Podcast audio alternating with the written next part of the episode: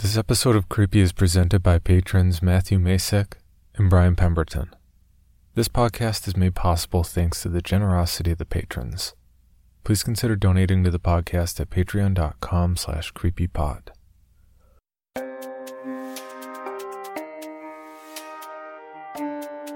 This is Creepy, a podcast dedicated to sharing the most famous, chilling, and disturbing creepy creepypastas and urban legends in the world. Whether these stories truly happened or are simply fabrications is for you to decide.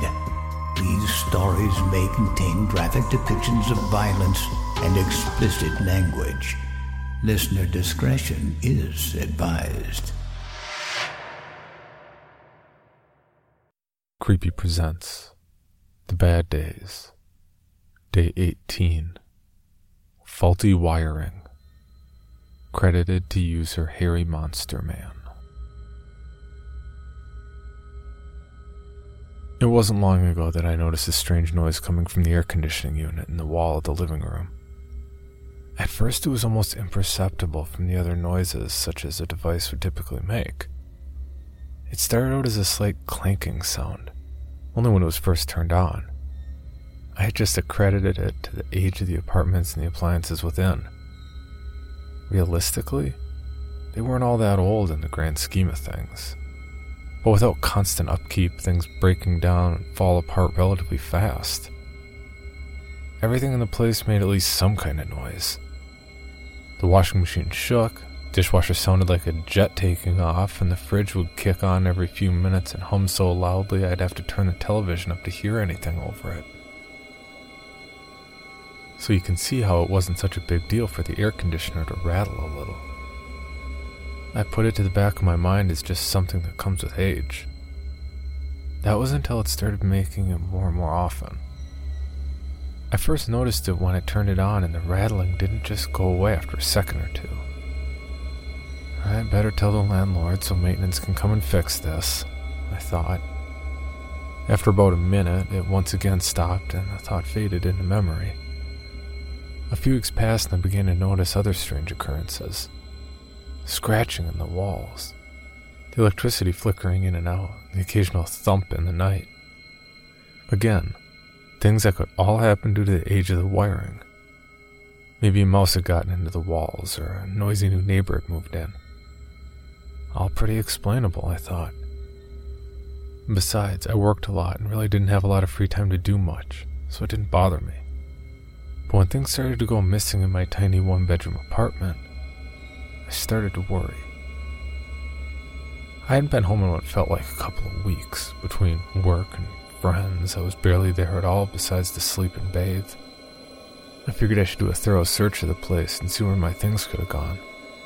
The TV remote, calculator, several pairs of socks, and one shoe were apparently misplaced.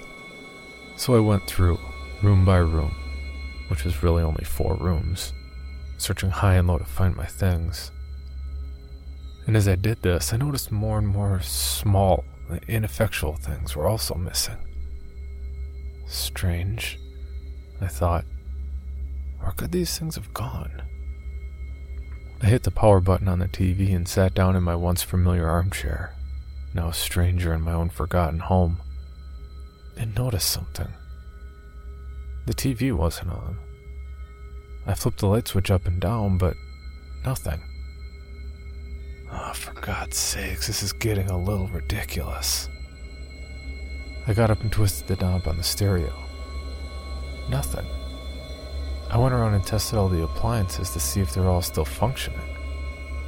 To no avail, as not a thing in the place was still functioning except, strangely enough, the increasingly loud air conditioner. It came on with a loud rattle and ran that way for several minutes until it sparked. I heard a loud pop, then it died too. Maybe the power's out and it'll be fine in the morning, I thought half heartedly. I had a hard time sleeping that night. The neighbors were especially loud, and being without power made me a bit nervous. I woke up the next morning to find that the power was still out. I took a shower, got dressed, went over to my neighbors to ask if they were having similar problems. I knocked loudly several times, but no answer. I decided enough was enough and went to the maintenance office to complain and hopefully resolve this issue. When I opened the door, the smell of stale smoke swept into my nostrils. The place was a mess. Paper and ashes all about the desk, peeling paint, smudges on the windows, and a TV with only static bolted to the wall.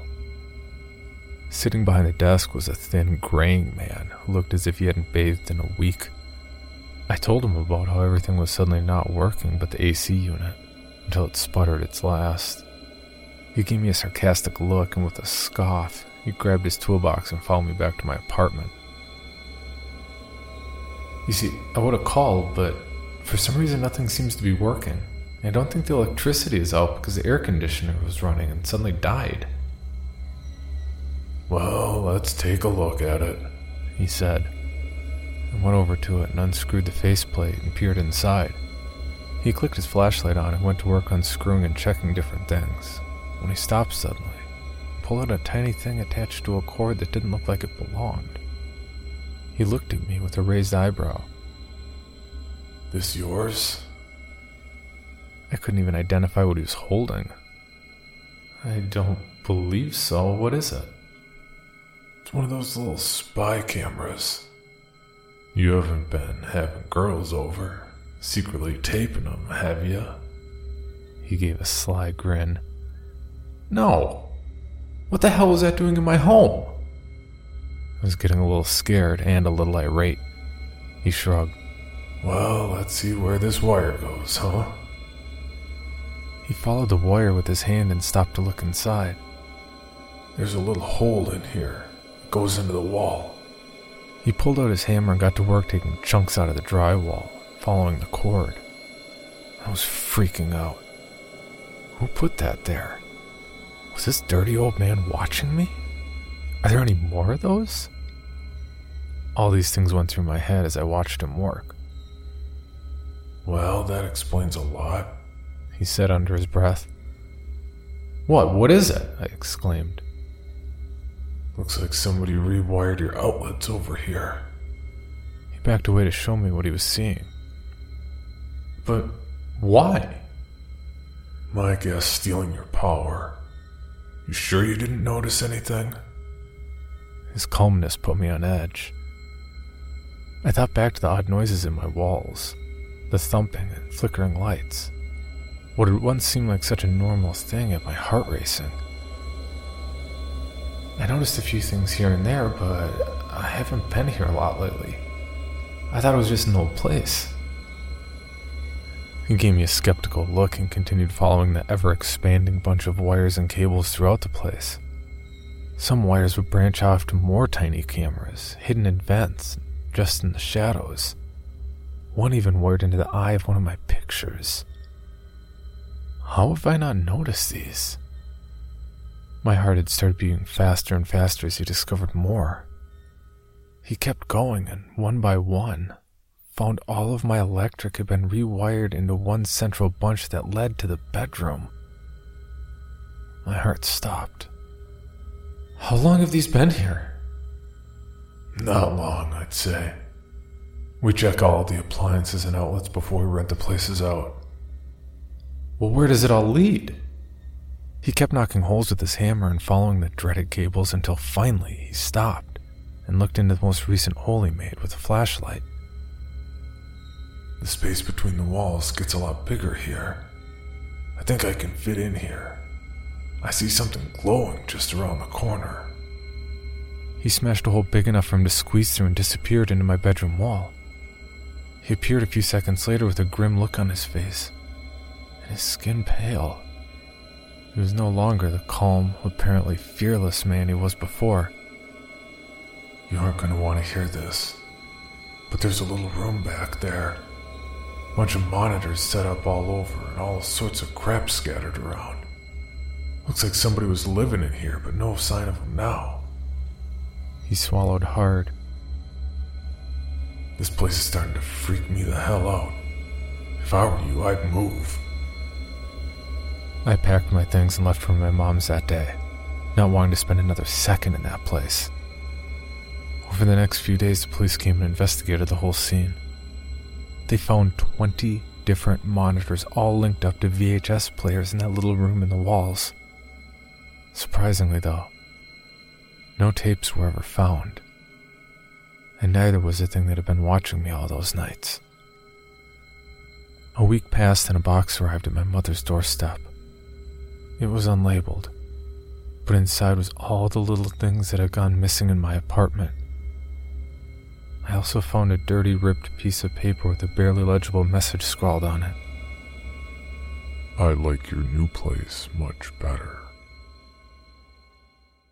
For more information, including pictures and videos of the stories told on this podcast, or to suggest stories for future episodes, please visit us at CreepyPod on Twitter, Instagram, and Facebook, or email us at creepypod at gmail.com.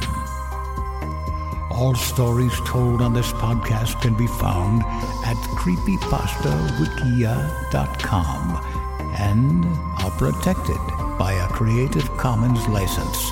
Some rights reserved unless otherwise stated.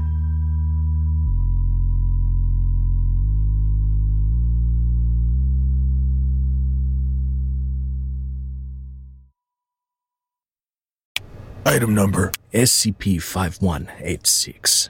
SCP 7160. SCP 7533. Object Class Euclid. Keter Safe. Special Containment Procedures spreading across the hemisphere and kicking up vast amounts of ash and dust.